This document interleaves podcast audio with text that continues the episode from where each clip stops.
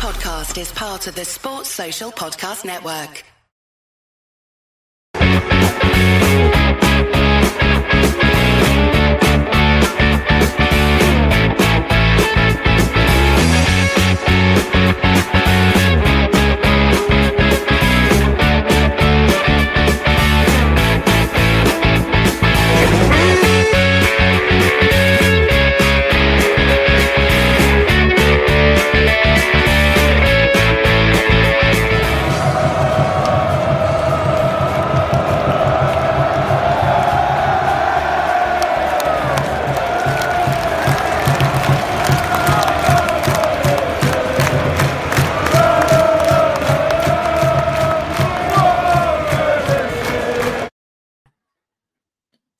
And welcome to Voices of Vic podcast with me, Ben Aiton, and Mike Duffy. And we are back this evening to give you a preview of Watford's upcoming game in the Sky Bet Championship away to Huddersfield Town on Saturday.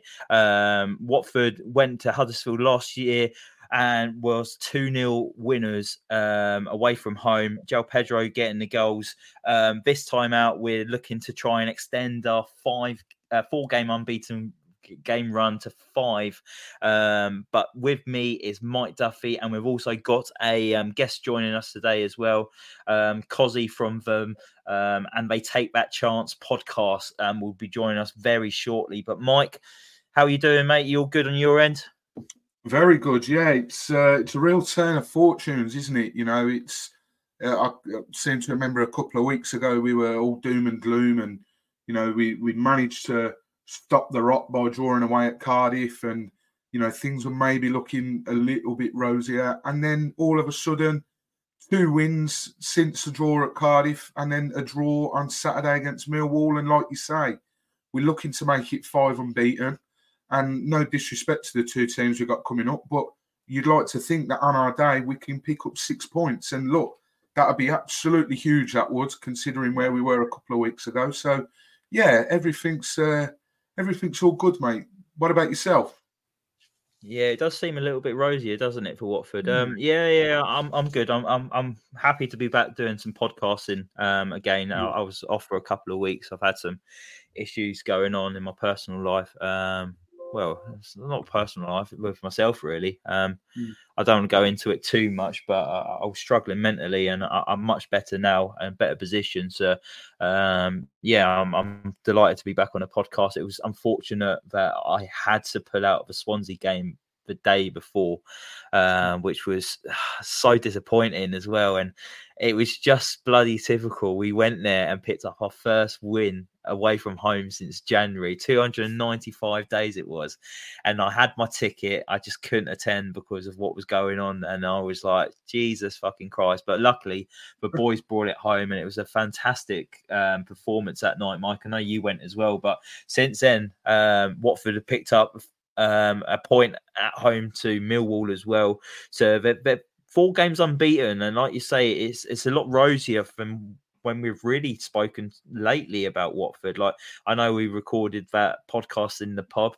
Um, I, hmm. I, don't think many other pubs might let us in because that was actually their last night of trading, wasn't it, Mike?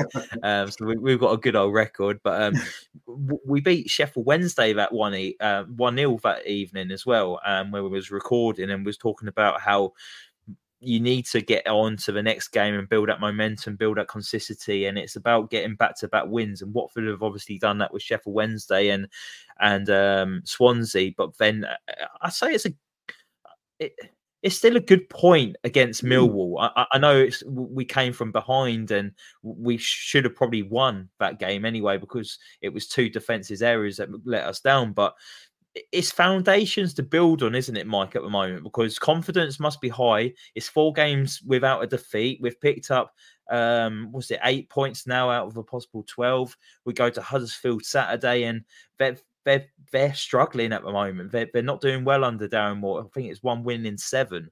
Mm. Um, mm. So it's another great opportunity for Watford to, to kick on again and keep that momentum going.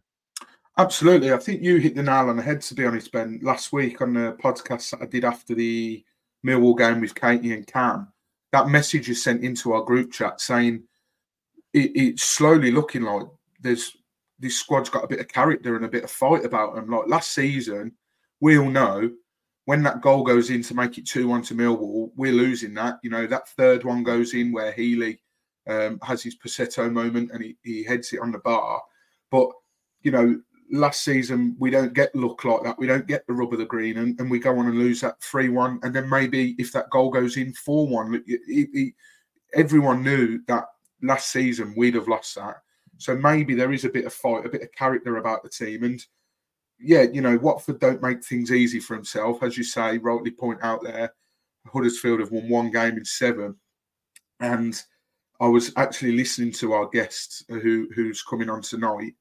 Um, that's if he does come on. Uh, I'm anxiously looking in the waiting room. I, if he doesn't, I'll hold my hands up because I was meant to send the link to him um, a couple of days ago and only did it like about 20 minutes before we started recording. But um, I was listening to him on Do Not Scratch Your Eyes podcast, and you know, Watford, th- Watford fans think we've got problems like Huddersfield. It just sounds so toxic, and you know, without sounding like a twat, we need to go there and we need to take advantage of that. Like they're a wounded animal at the moment. We need to go there and get their fans on their back early doors. Obviously, we've won one away game the, the, that that away win at Swansea was the first in 295 days. I don't fancy waiting another 295 days to, to, to win away again.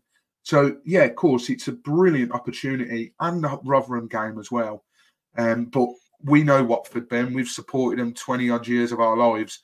We know full well we won't make it easy for ourselves at all, will we?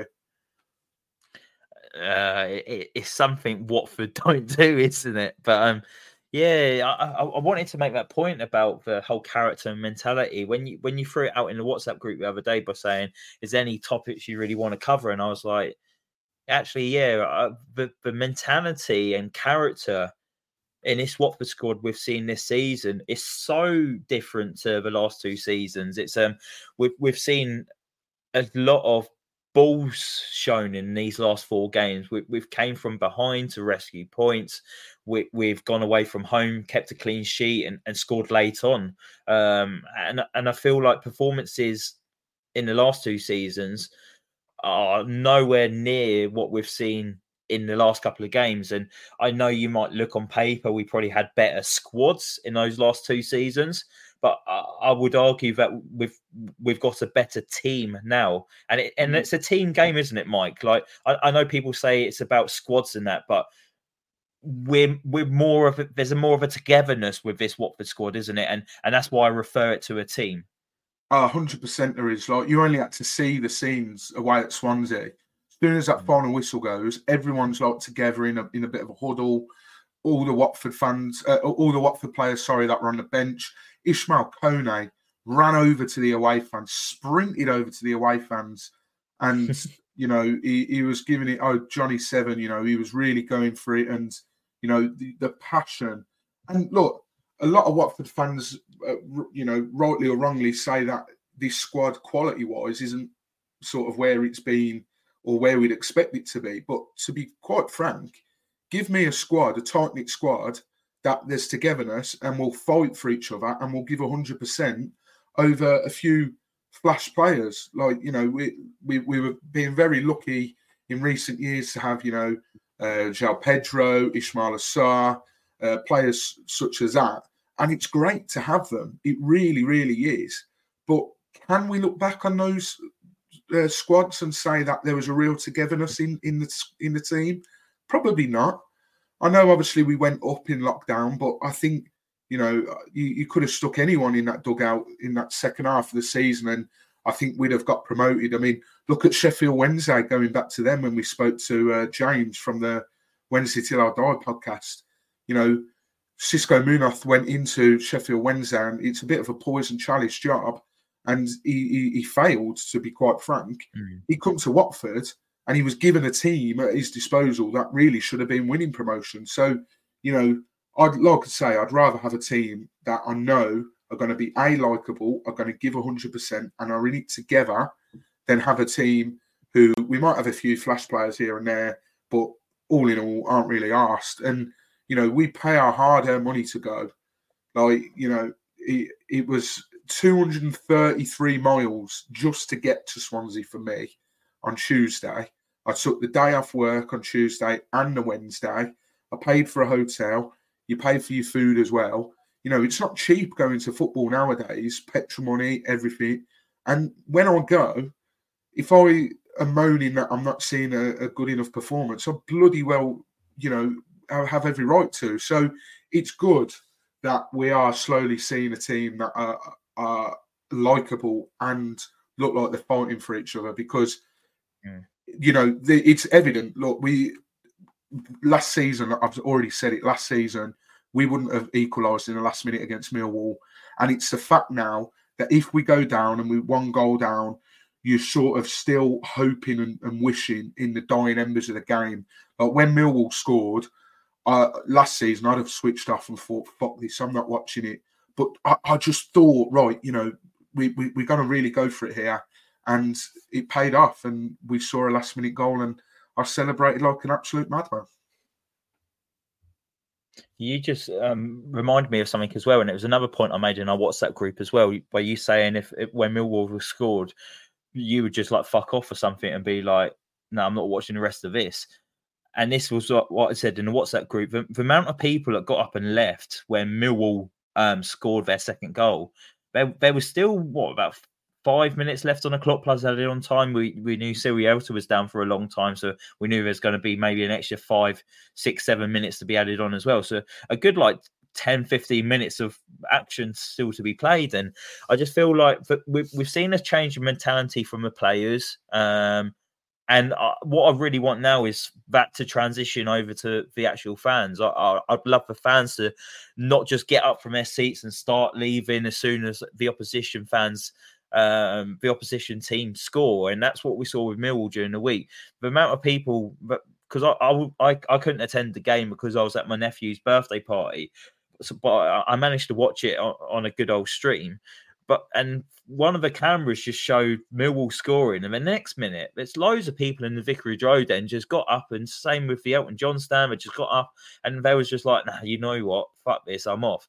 But now, what, what I'm asking for is the, the change of mentality for Watford fans now, because we, we have shown character on the pitch and they have got the guts to get back into games. And we've seen late goals lately against Sheffield Wednesday, um, Swansea City, and then again against Millwall as well. And then Rajovic scored uh, in his first game in like added on time as well, didn't he? So we've scored loads of late goals. So all I say is just be patient. Just don't leave too early. I understand that people want to beat the traffic and all that, but just stay with this team. We, we know it's a rebuild, but but they need patience from us as well, Mike. But talking about this change of mentality and and the character that we're showing this season, do you think that's down to the recruitment that we've done this summer? As in, we've brought in a lot of homegrown players, but know the leagues. Um, do you think that's benefited the team, like the likes of Jake Livermore, Jam- Jamal Lewis, Tom Ince, like proper experienced pros that know the, the leagues, and they're obviously.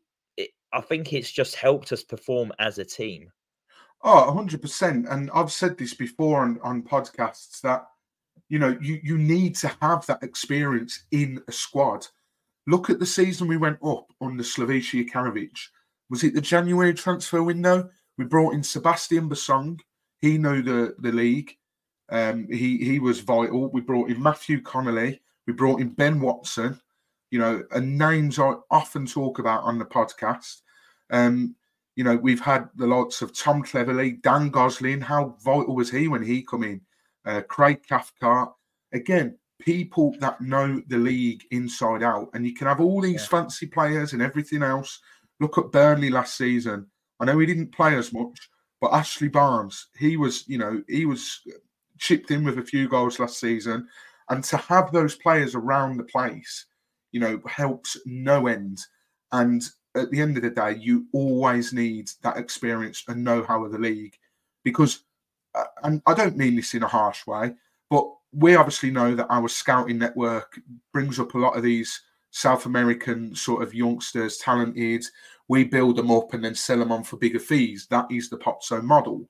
But as we all know, with Richarlison, João Pedro, um, Asprilla at the moment, it takes them a while to get used to the English game. The second tier of English football is one hell of a baptism of fire for a footballer, a young kid who's come over from wherever he's come over.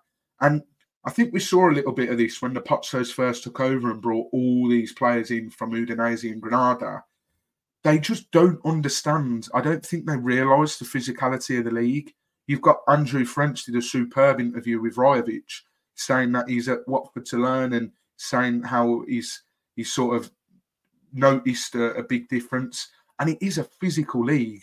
So if you're coming over here and you've got all these players from the like Serie A, uh, South America, and you're right, okay, you go and play in the second tier of English football and they're getting kicked lumps out of. You need that player like Jake Livermore. The countless times I've seen already, he puts an arm around the sprayer, and I'm I'm sure he is fantastic in the dressing room as well. And just having that experience, sometimes, you know, you've got to see a game out and it might not be pretty. Sheffield Wednesday game was, to be quite frank, was shit and boring, but we won. Yeah. Swansea wasn't the greatest game I've ever been to, but we won. And it's all about grinding out results. And you don't grind out results without the experience of players that know the league. Definitely. And um, we, we, we've we'll we'll probably fess up a little bit here now, guys. Uh, um, me and Mike have messaged each other a little bit whilst we've been present, presenting this. A little bit worried that our guest hasn't turned up, and I know this has happened for the boys over do, at Do Not Scratch Your Eyes. They've had they've had no shows before, um, but, obviously they just style it out. Um, so we're, we're going to try and style it out as well. Um, we'll still do a dedicated preview for a Sheffield um, for Huddersfield Town game because I've managed to get some um, stats up. We can talk about previous games and the questions that we were going to ask him. I'll, I'll, just throw him over to Mike, Mike to get his opinions on Huddersfield Town and where he, he thinks they, they lie this season. So apologies that our um, Huddersfield Town fan hasn't showed up. But what we'll get Mike to do is he'll put on his best Yorkshire accent and he'll, he'll um, try and um, impersonate the, the Terriers at the moment. But um, firstly, we we've spoken about it already. So Huddersfield are under a new manager in Darren Moore. They've had seven games in charge with him. They've won one game. Um, he came in for their first game, and it was away to Coventry City. I think it was on Sky as well, and they got they got a one-one draw there. Um, and then a 1 1 draw at home against Ipswich Town straight after. So you, you look at that and you go, okay, that's not a bad start for Darren Moore's Huddersfield Town, especially against high flying Ipswich Town, where they, they score goals for fun and everyone's tipped them to finish in that top two this season. So that that's not a too, too bad start. But their following game after that, Mike, was a 4 1 defeat to Birmingham City. And it's like, right, okay, crashing back down for Huddersfield. Then after that, nil nil away to Sheffield Wednesday. Obviously, Sheffield Wednesday was under Xisco Munoz at that point, bottom of the table. They really, really fancied going there and getting the three points.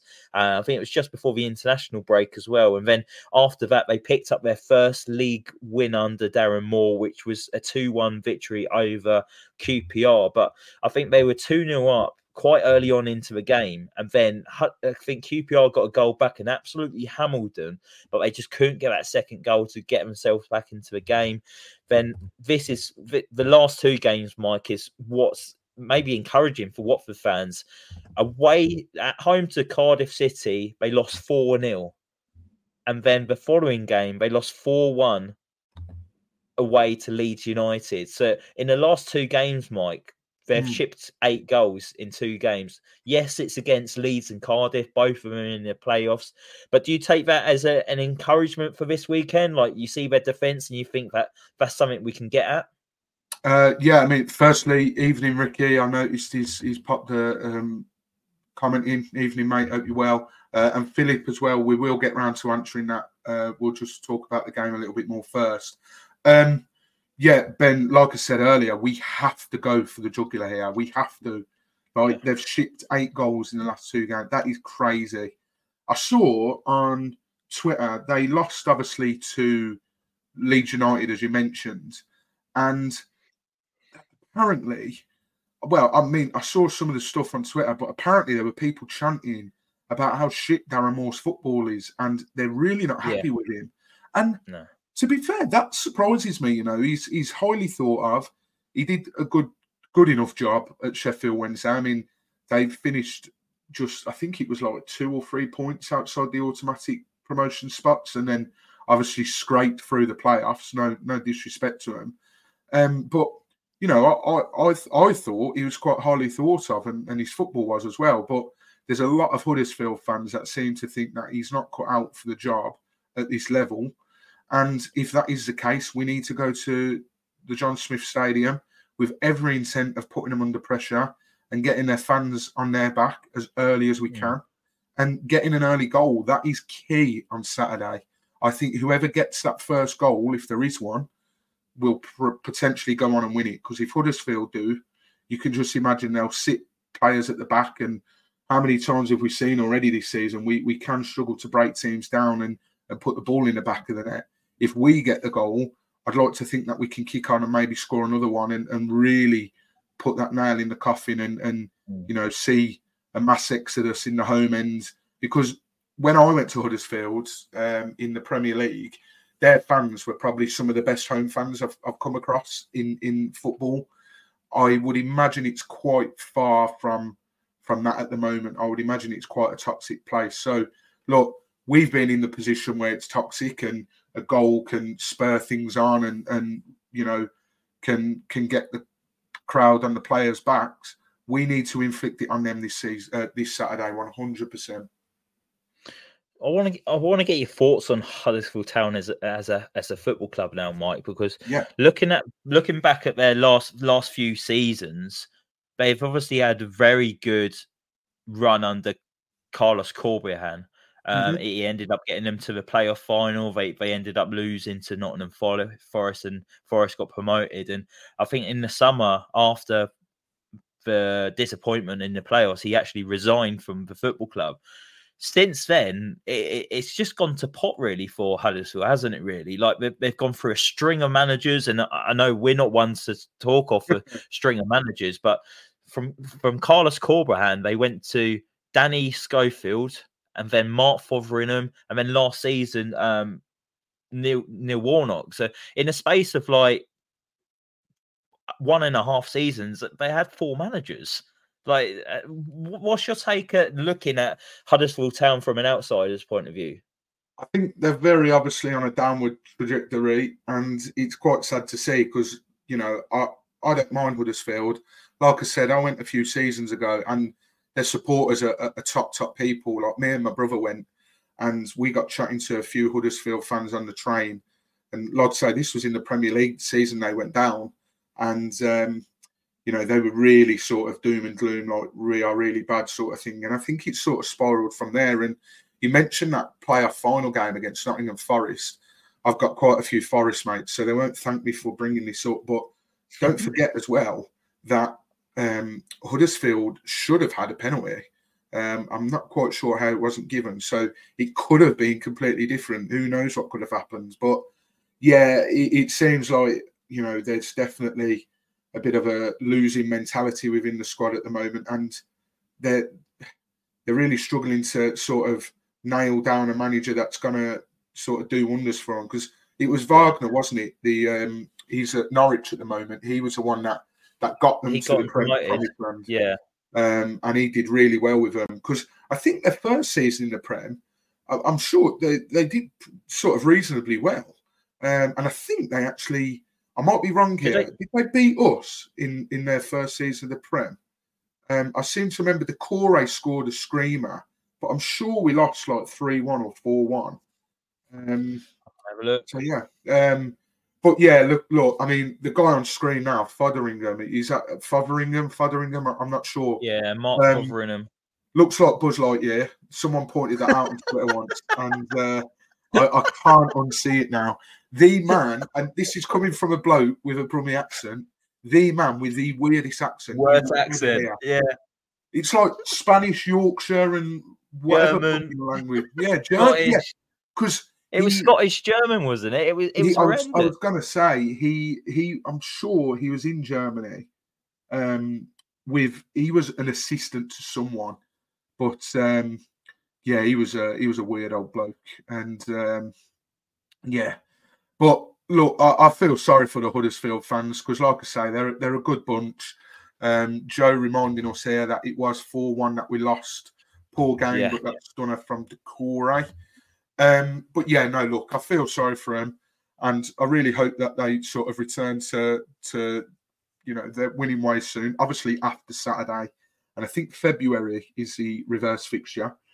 Um, but yeah, it's um, it, it look we know all too well. You're in the Premier League one season, and then the next season you're sort of staring, sort of championship, struggling in the championship, and it's uh, not massively similar because we spent a lot longer in the Premier League, but it's um it's a little bit close to home that that scenario. But they're they're in a real bad place at the moment, and yeah, I know they've been taken over, but by the sounds of it, this this guy that's taken them over is a bit of a tool. So Yeah, and I think he was the reason why Neil Warnock wanted to leave the club as well. And let's talk about Neil Warnock. I think if you're in a relega- relegation fight, he is the man to a point because he has a fantastic record, probably one of the best records in the championship or in the EFL. To be fair, he's managed lower down, hasn't he?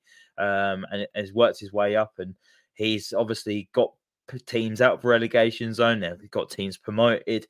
He is Mister stable. I think. I, think he just stabilised his football club, doesn't he, Mike? Like Huddersfield last season, when when he joined the football club, I think they was bottom of the league. They were they were adrift from everyone. They ended up finishing 19th in the championship last season. Like, and I think it was about six, seven points clear of the relegation zone. He had a massive impact last season for them, didn't he? yeah, I was looking at something earlier, and I think they only lost like one or two of the last seven games or something. Um, interesting stat about our friend Colin here. Um, for anyone that doesn't know, people call him Colin because his name's an anagram of Colin Wanker. Um, so if you don't know that already, you can keep that one. I must say, just two things off a tangent here completely.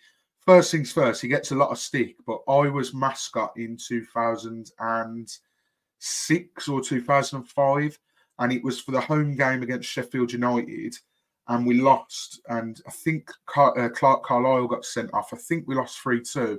And I was mascot that day. And apparently, uh, my grandmother come with me, and obviously my old man. And apparently, my grandmother still tells me to this day that Neil Warnock, as soon as the mascots come in, he told the players to put their phones down and and sign anything that the the us fans wanted to, and that he was really good with the mascots. So he's uh, he gets a lot of stick, but and you always say see videos of him. I mean, one of the funniest videos I saw of him was um, Yeah, he's, he's got his own little cards now that he hands out. Like he, he'll he'll see like some kids or some fans in the, the stand near the dugout. Pre-signed photos. Yeah, and he'll be like, "What's your name, lad?" And he'll sign it and um, he'll he'll pass it over to him. So um, yeah, I mean, he's a real gent. Uh, and then He's the a, second, he's a character. He's a character, yeah. Uh, and the the second little uh, interesting stat I've got here is Watford are actually the team he's faced the most in his career. Um, Oh, he's wow. faced us 36 times. He's won 10, drawn seven, and lost 19. So he averages 1.03 points per match. Uh, Reading's the next on 32. So it does feel like that, to be fair, because it feels like we come up against him a lot. But as you said, Ben, you know, we probably have to rename this one the Neil Warnock uh, preview or something. But he he is someone that if you're in trouble in the championship, you bring him in because Yeah. I remember hearing an interview uh, from one of his former players. Sorry, and I think he just simplifies football, and it still works this day and age. I mean, you look at Sam Allardyce, and you maybe wonder Roy Hodgson, you maybe wonder is football sort of gone on grown outgrown those people? Do their tactics sort of work in this this style of football now? Um, and I think Warnock went into a club, Cardiff, I think it was, and he said, "Right, what position are you? I'm a defender. What's your job as a defender? To make sure the ball doesn't go in the back of the net and to clear it at any opportunity." Yeah, there you go. That's your job then. And he really does simplify down to a T. And he, he gets players running through brick walls for him. I mean, that dreaded game last season, Ben, uh, you went and that was our most viewed match day vlog. And yeah, Asprilla got his first goal for the club. That was brilliant. And they just went on and beat us. And they were a team that give 100% that day. And we weren't. And that's what that's what Neil does. And you know, he, he had a brilliant spell there um, early on in his managerial career as well. He did wonders for him, and he's a legend. And I think whoever sort of followed Neil in his footsteps at Huddersfield was always going to be in for a, a bit of a tough task. Yeah, you're talking about Neil Warnock there, and like saying like he's he's he's managed for most games against Watford. I'm yeah. surprised with the amount of managers we've had at the football club that he's never actually been in charge of Watford. Well, um, yeah, he, he, I, know he hasn't officially retired yet, so there's still chance. Um, watch out, Val. Neil Warnock's after your job. Um, but yeah, it's, it's it's an interesting one, isn't it? Um, great, great guy, great character, um, and um, yeah, um, three two that was last year, Mike. I, I, was just having a look to see if I could get up the, the match day vlog from last season to share it, um, because there was some action point in that game, wasn't there, Mike? Um, it, it, Daniel Bachmann lost his head. Um, yeah. that, that that's the main one we can all talk about.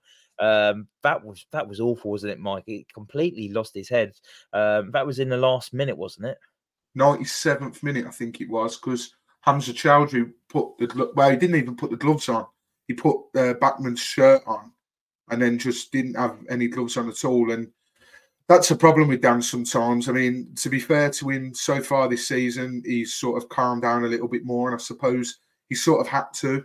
You know, being captain, yes, you want to show a certain amount of passion and and desire, but I think he was just way too erratic in times. I mean, not only that stupid sending off against Huddersfield. I seem to remember um, remember the Luton game in lockdown when he gave away that penalty. I genuinely thought he's not going to walk back into his goal to be able to try and save this. Um, so yeah, uh, there it is. The the it, yeah, YouTube. If you if you're watching this, don't do us for copyright. This is us. Uh, this is our video. But yeah, you got it brilliantly, didn't you, Ben? Yeah, I did. Yeah, like you said, um, Yasser Asprilla got his first goal for Watford, um, which was a good strike. Took it on his left foot from outside the box. Keeper maybe should have done better, but I think it, he maybe did him with his eyes, didn't he, Mike? I thought he maybe thought it was coming across him instead of beating him in that near post. Mm. Um, but then afterwards, Huddersfield just grew into the game, and they just showed that there was such a strong team after that, weren't they? They was very physical. They had Matty Pearson in defence. I think he just came back from injuries as well. Uh, he, got a goal. Rudondi scored for them as well. Is that how you say Rudondi? Um, yeah, he was on. Then... Rudoni was on loan at um, Wimbledon the season before. Um, gotcha. he, I think their second goal to put um, or was it their third goal? What, uh, either their second or third goal. Um, there it was the youngster's first senior goal for Huddersfield, um, and I, he, he he flicked it on from a corner I was watching the excuse me, I was watching the highlights the other day.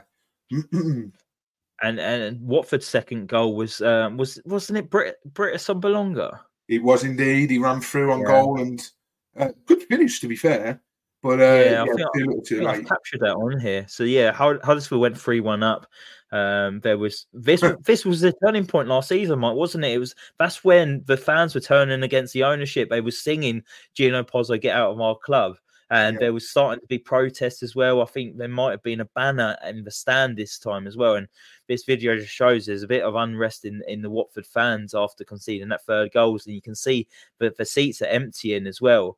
Um, look, even more chanting of the, the ownership towards um, the fans towards the ownership, um, and then yeah, it they was chanting, "You're not fit to wear the shirt," if I remember correctly.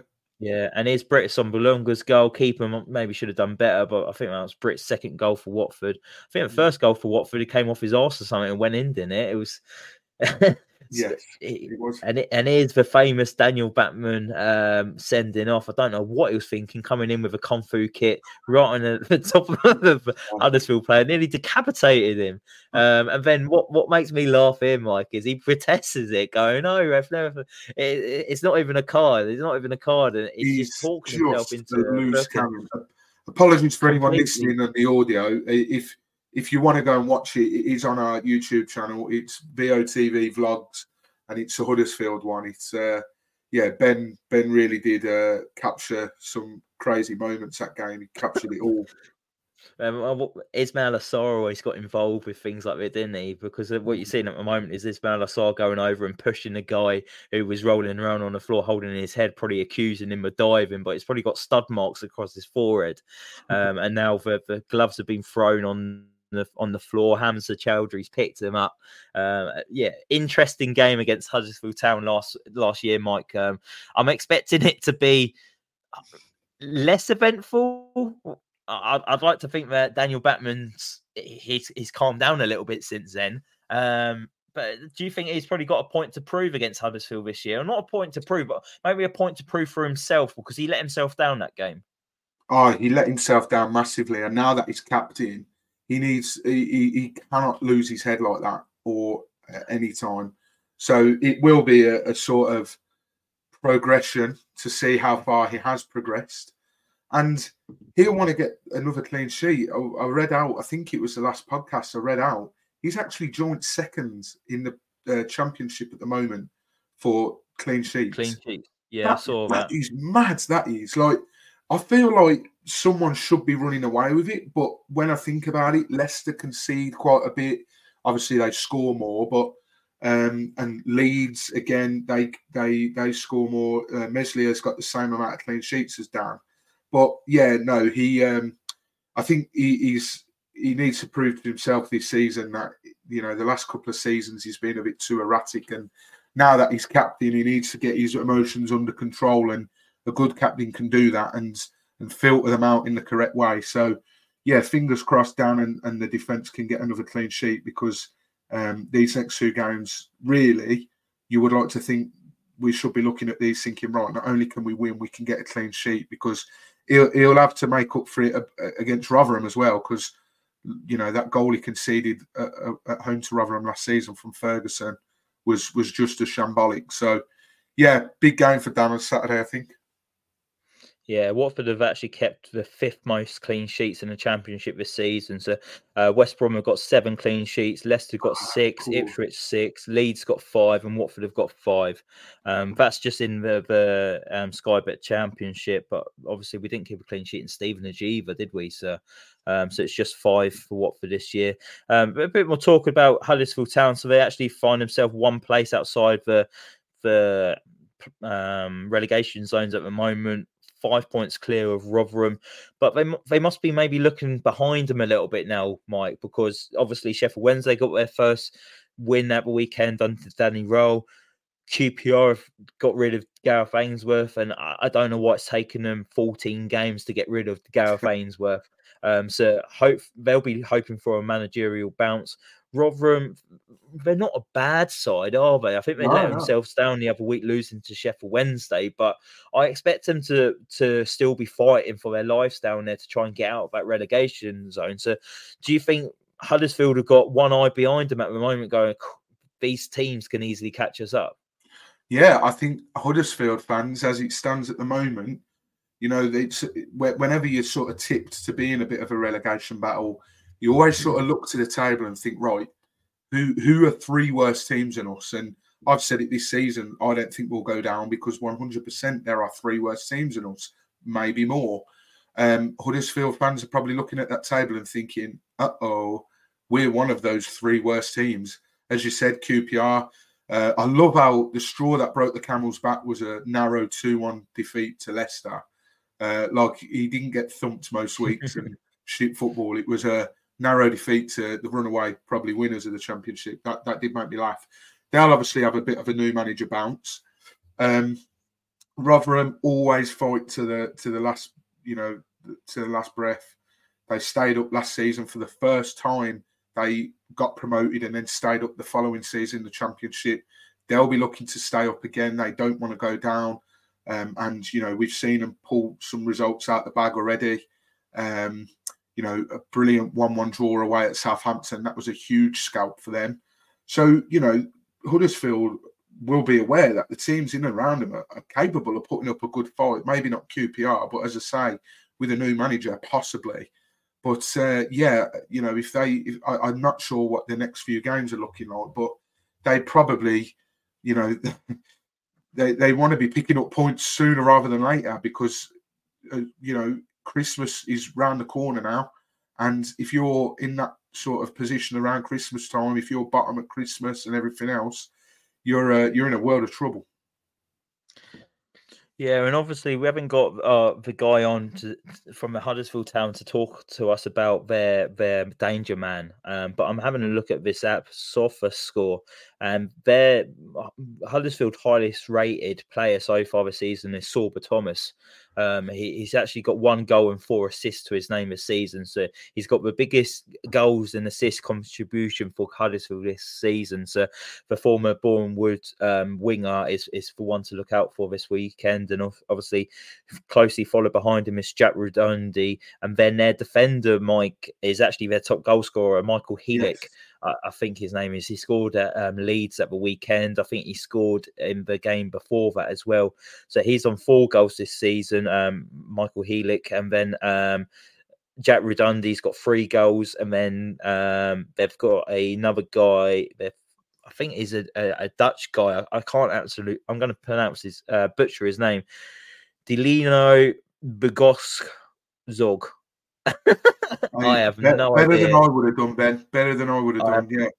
I have no idea at all. Um, so yeah, they're, they're, the players to look out for this weekend.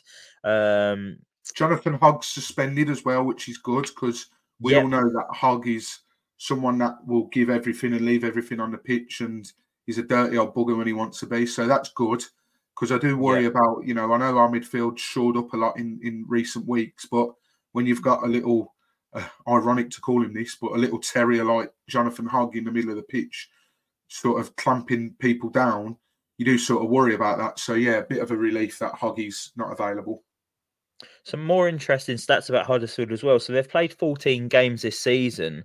They've mm. scored 14 goals. So they're obviously they're averaging one goal a game. So they, they, don't tend to score many, but it's for goals conceded, Mike. And I know we touched about this earlier. They've conceded 27 goals in the championship this season already, um, which, which is really it's ridiculous. Um, their goal conversion rate is eight percent. Um, I think Watford's goal conversion rate's nine percent, so we haven't got a much better one. Um, they've they've hit woodwork five times this season. They're uh, average p- ball possession is 41.6%, where Watford's like 56%. So, you mm. know, it, it, might come to it where we'll see a game like it will be Watford probably holding on to a lot more possession, which we expect from what we do in home games, isn't it? Maybe we're going to transition that into this game this weekend. Yeah, absolutely. We know that we're a team that like to keep hold of the ball and I've said, you know, you can have all the possession in the world, but if you don't put it in the back of the net, it counts for sod all. So I really hope we don't try and do this slow build up and, um, you know, tr- try and pass the ball into the back of the net. Sometimes you have to test the keeper. And I don't feel like we've done that as, as recently as we should have done. I mean, Millwall, for example, Bill Białkowski in goal terrible goalkeeper, uh, and you know that might be a bit harsh, but I don't think we tested him at all. Um, for those that are watching on YouTube, Ben has taken a phone call. This is quite funny, but uh, that's why I'm still talking. He could have got away with that because there'll be people that just listen on the podcast and won't know that.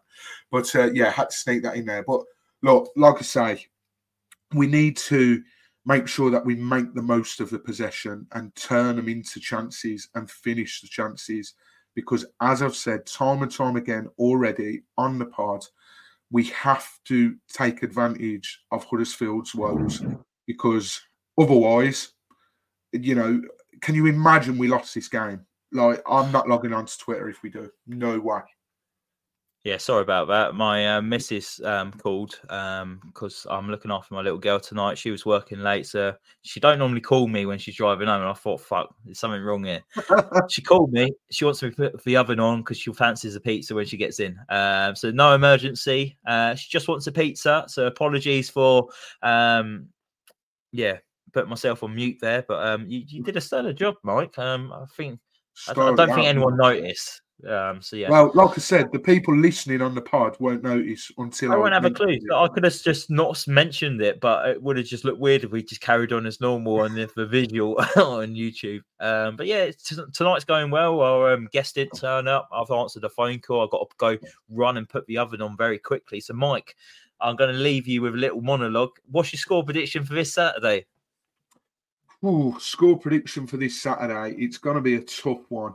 See, this is the beauty of podcasting, right? And anyone that thinks we we try and be too professional sometimes, we fucking don't. Because I could say anything here now, and when Ben gets back, he ain't gonna have a Scooby what I've been talking about. Um, he's back now though. Um, 0 Watford, fantastic, brilliant. I, no, do you know what? I think we don't score a lot of goals. Full stop. You know, 18 scored, 18 conceded. I'm gonna go with two 0 to Watford. I've gone with that scoreline so many times this season. It's boring the tits off me. But I just think 2 0 Watford, another clean sheet. I think if Bayo Bayo's going to score, I'm telling you now, I, a broken clock's right twice a day. I'm bound to get it right one of these weeks. Bayo's going to score, and I tell you who else is going to score. Asprilla is going to continue on his rich vein of form. What about you, Ben? I don't know. We don't really tend to score too many goals away from home. I've just had a look now. We've we've scored five goals away from home this season. Obviously, three came in that game away at Coventry, um, and then the other two goals came away at Cardiff City and then away to Swansea City. So I'm looking at that going. We don't score many away from home, but also confidence is up. Um, Huddersfield they've shipped eight goals in the last two games, so maybe our luck is going to change a little bit. So um, I, I, don't think it would be like a, if I'm going to go for a Watford win, obviously, but I don't think it's going to be like a convincing victory.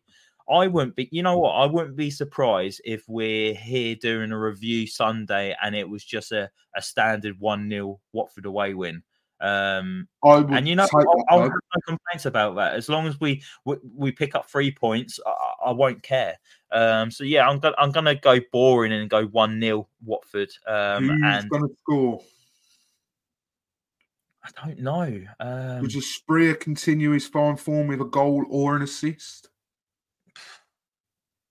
I, I, would like to see that, but it looks like Asprilla only gets his goals at home, doesn't it? Um, he's, is that he's, he scored three goals to Watford now, and all three of them have been at Vicarage Road.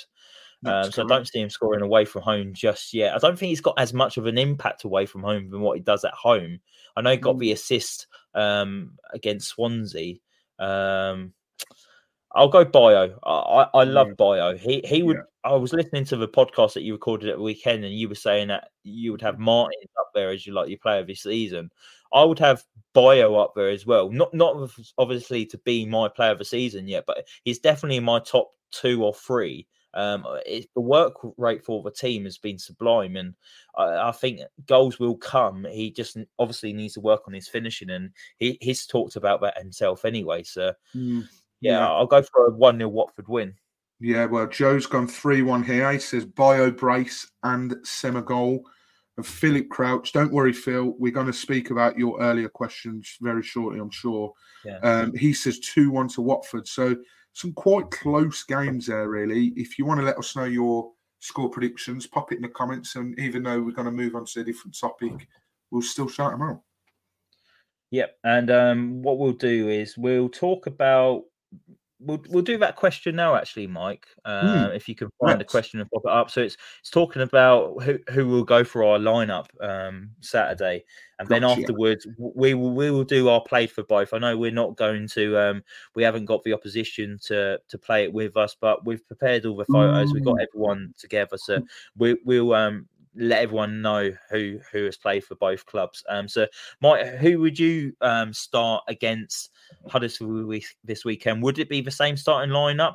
Because um, uh, Phillips asked, um, should we start with the same starting lineup against Millwall, or would you make any changes? Well, Ben, I have already done my team prediction on the FanHub app. For anyone watching on, uh, for anyone listening, sorry, on the podcast and not watching on YouTube, um, make sure you go and download the Fan Hub app.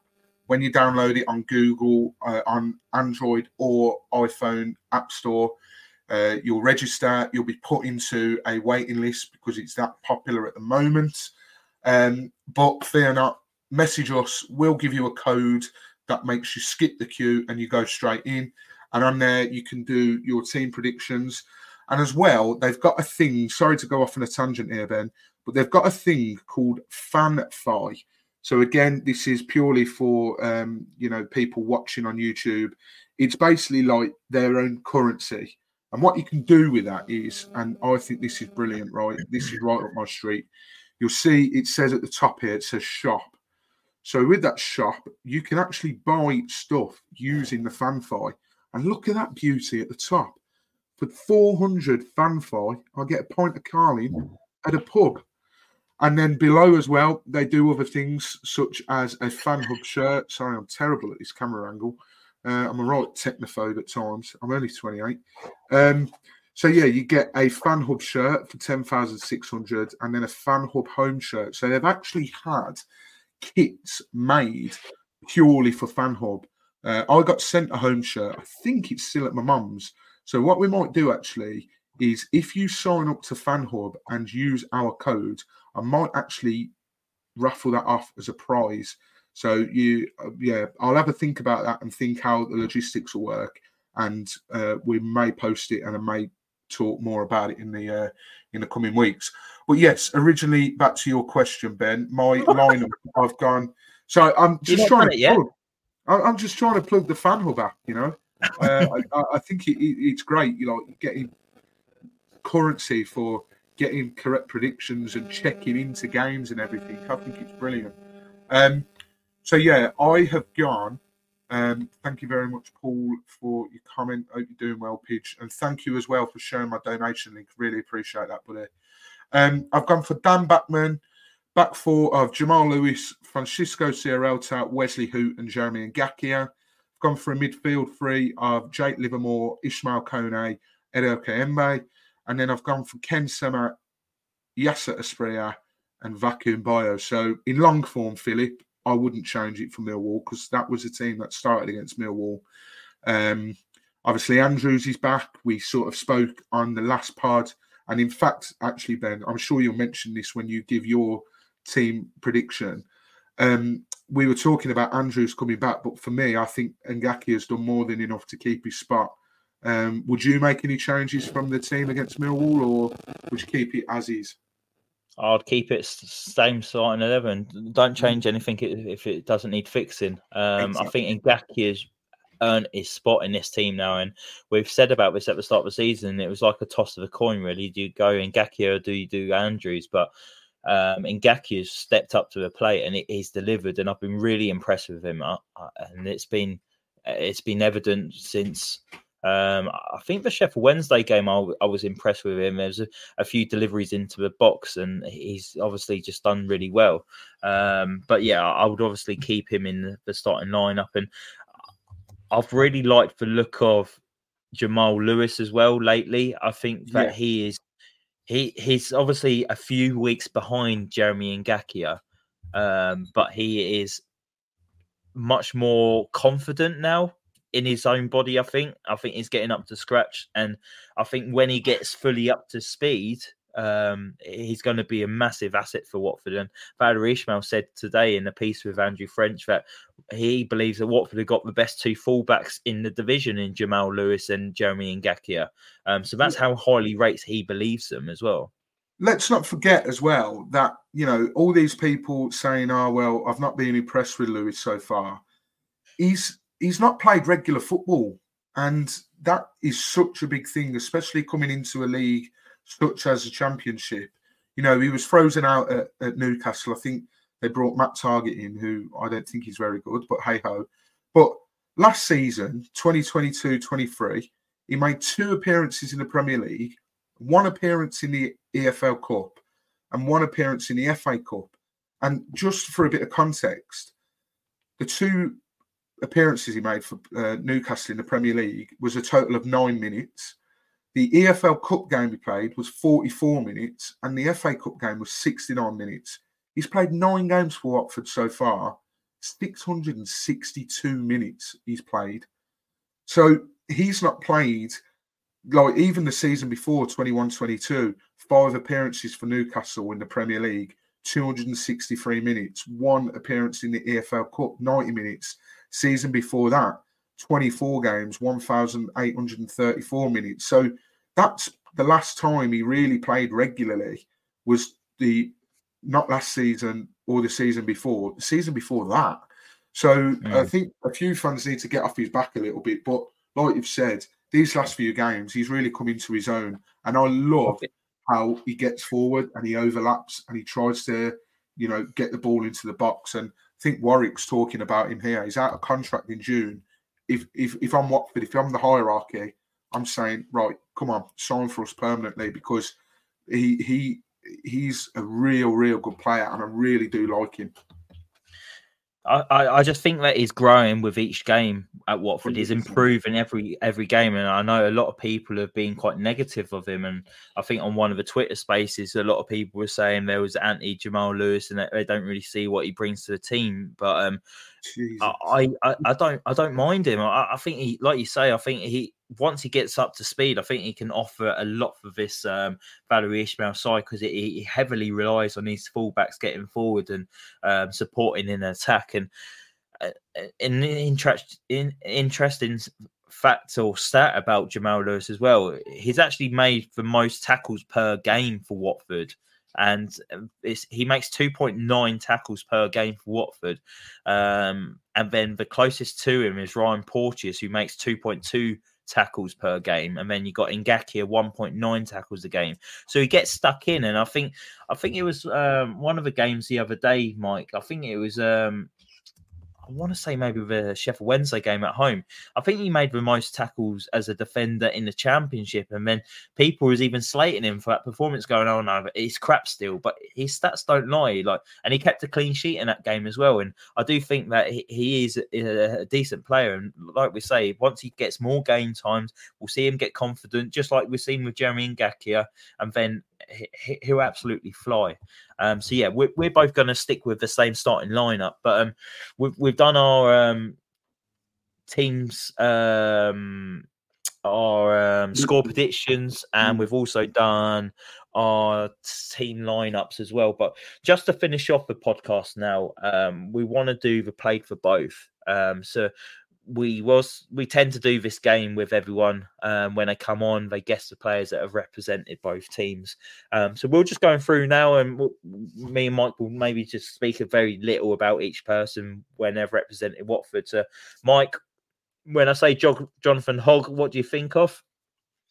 Didi, brilliant player. Give one hundred percent every time, and cannot fault him. Yeah, yeah, so these are players that have represented both Watford and Huddersfield. Obviously, Jonathan Hogg is a Huddersfield Town player at the moment, and he's missing the game at the weekend due to one game suspension. But yeah, good memories of Jonathan Hogg, and yeah, he's he's very remembered by um that Deeney goal, wasn't it? Um, here's Hogg, Deeney.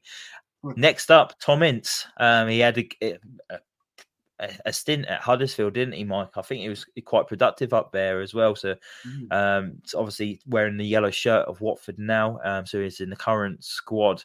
There's another player, Mike, who's a current player for Watford who have played for Huddersfield Town as well, and it's Ben Hamer. Um, do you remember him playing for Huddersfield?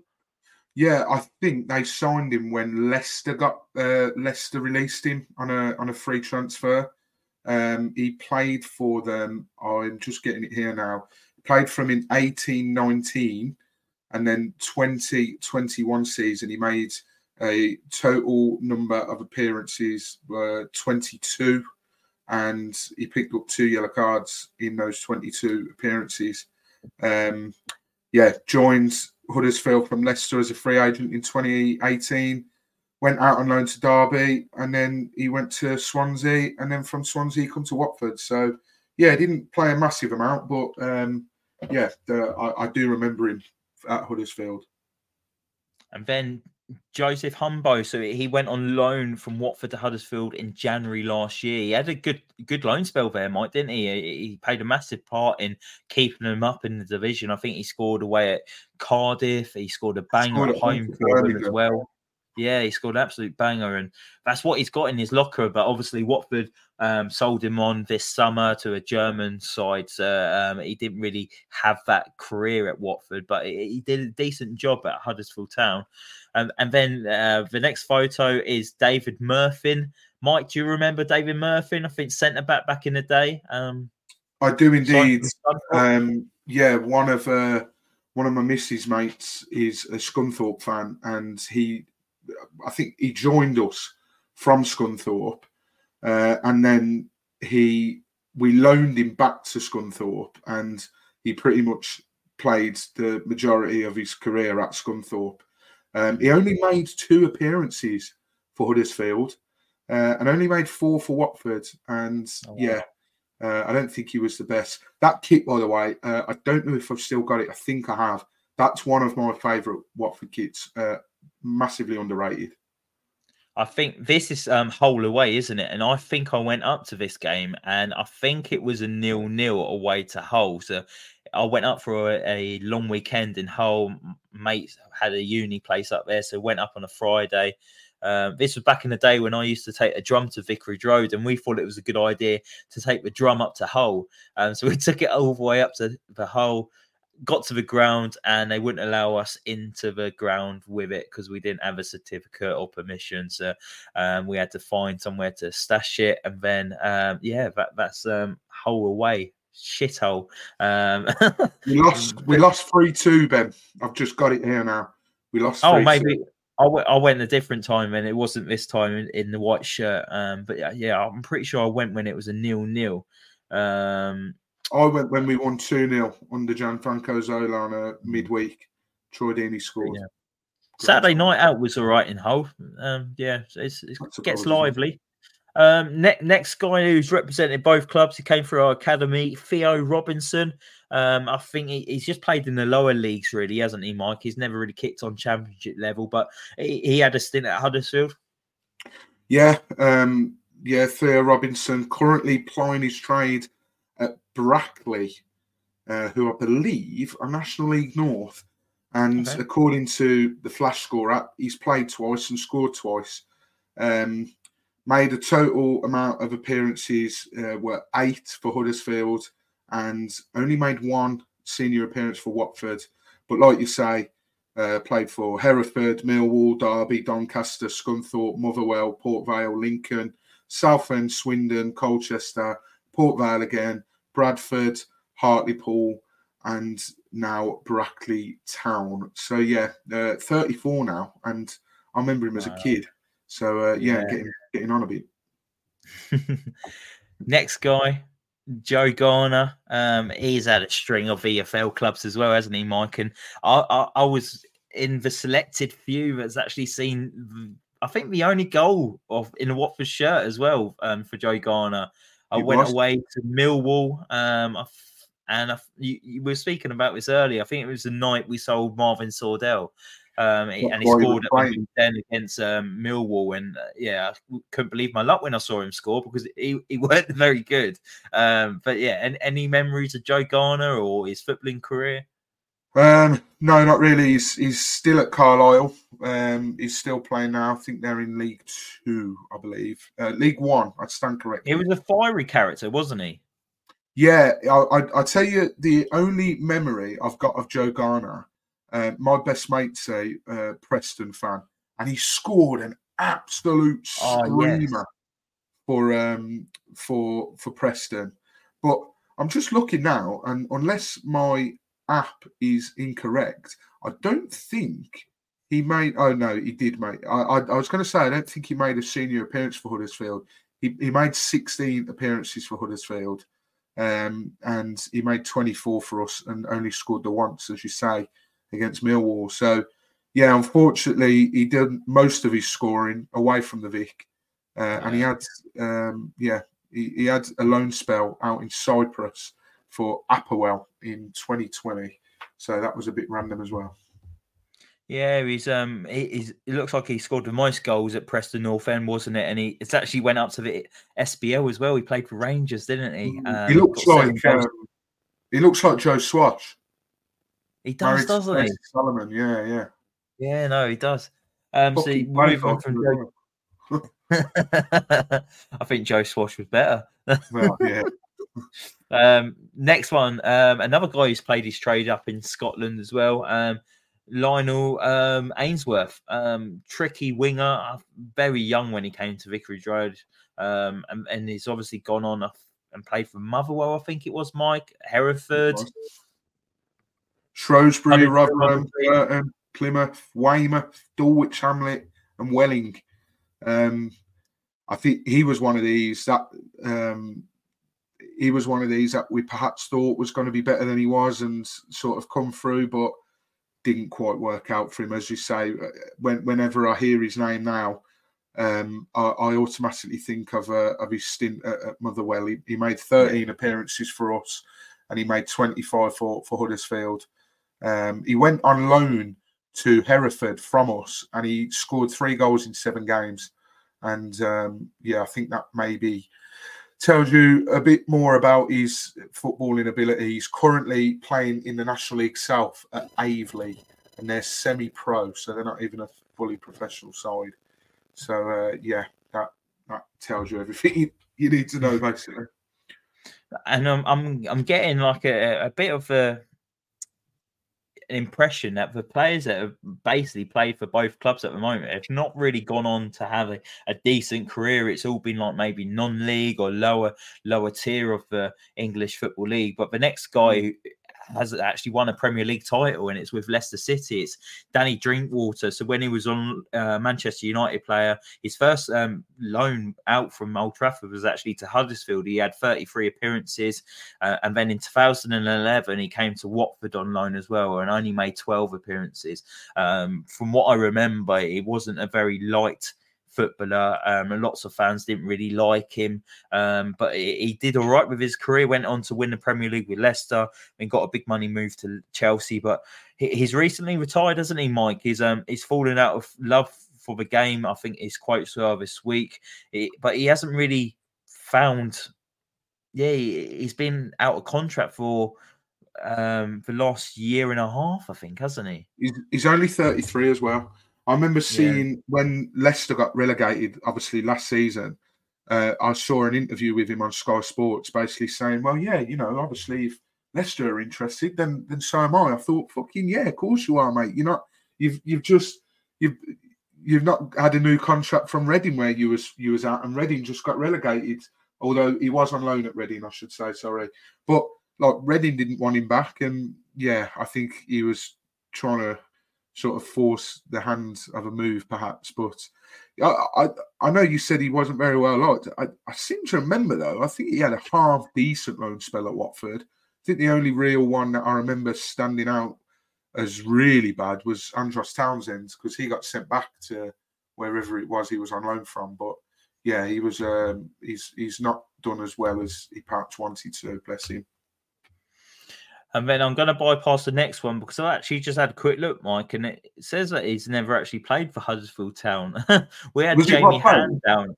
Yeah, we had Jamie oh. Hand down as a player who's played for both, but I've just had a quick look on Wikipedia and he's never actually played for Huddersfield. So we'll bypass that one very quickly. And then the last one that's played for both sides is that mm-hmm. gentleman there holding that playoff winners trophy above his head at Wembley, Robert Page. Um, fantastic leader on and off the pitch. Is uh, ending up being Wales manager, um, taking them to a World Cup. Um, and he's done very well for himself, and it's great to see the success that he's had. But Mike, you might be a little bit too young for that. But do you have any? Um, do you remember Rob Page, or has your dad spoken about Rob Page? No, I, I remember Rob Page. Um, he he was he's I think his last season was my first season going to football. Um, so yeah, you know, very vague memories. But look, I know how much of a legend he is. The only Watford captain to lift the trophy, I believe.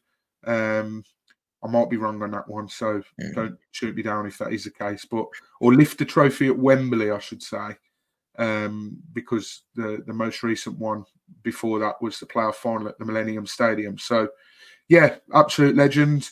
Um, did really sort of did well with Wales when he initially took over from Giggs. I think they're maybe sort of tiring from it from his management at the moment.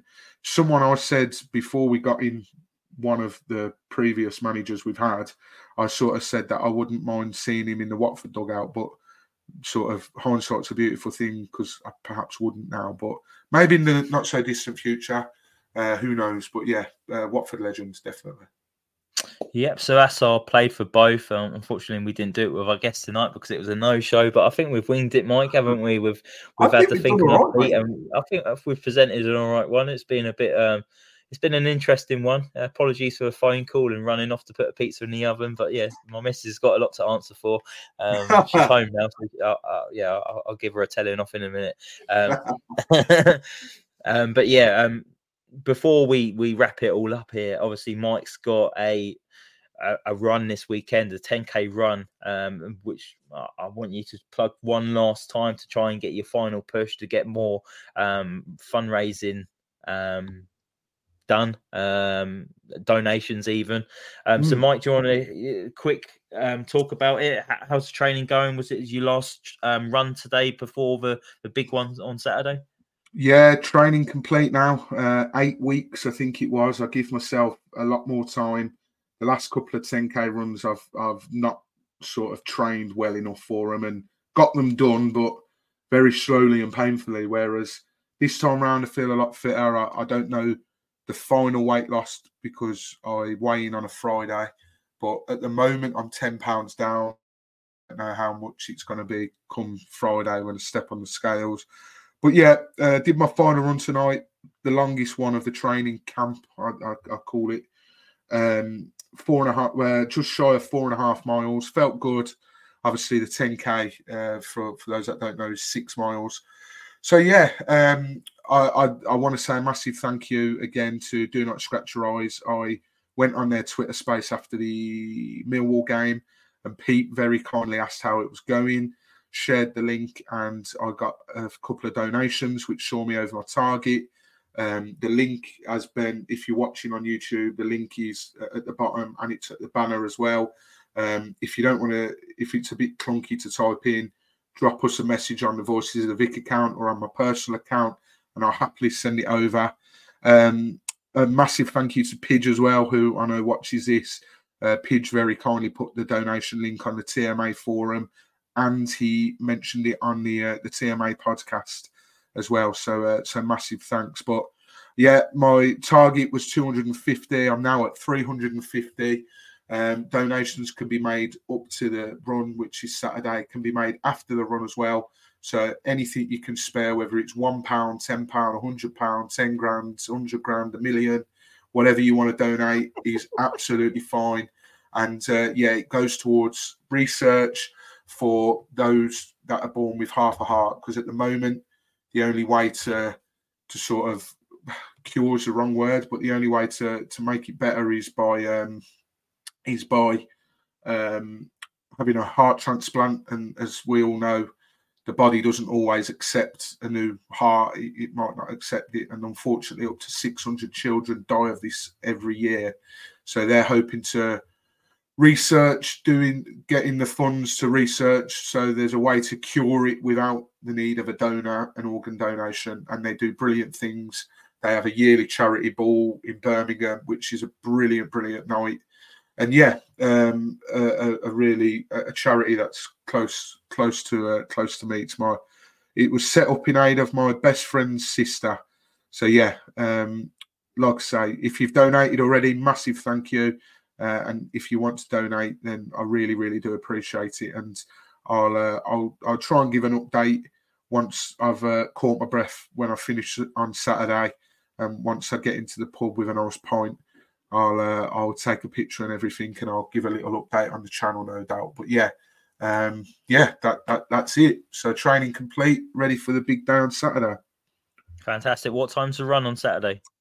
Uh, it starts at 10 a.m. So I should be finished. Well, uh, you know, 12 o'clock's the the sort of the time that I'm. I don't think it will take me that long, but I'll hope to be in the pub with a nice cold pint in my hand at 12 o'clock on, on Saturday get back to Lincoln, put my feet up, order a Domino's or a Chinese or maybe all three, uh, and uh, and and watch the, the Watford Huddersfield game. And fingers crossed, to get a nice win as well.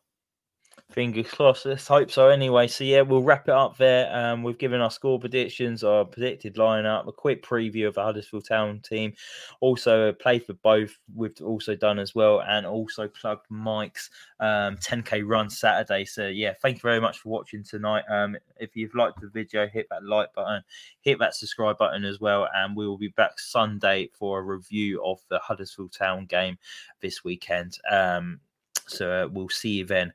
Come on, you Horns. Sports Social Podcast Network.